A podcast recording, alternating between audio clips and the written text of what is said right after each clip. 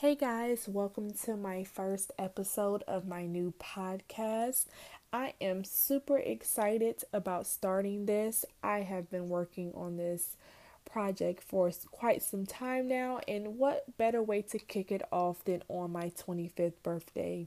Yes, your girl is a whole 25, hashtag quarter century, hashtag 25, hashtag 25, however you want to phrase it.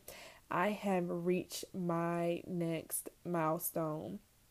And I cannot wait to see what the year of 25 will bring me.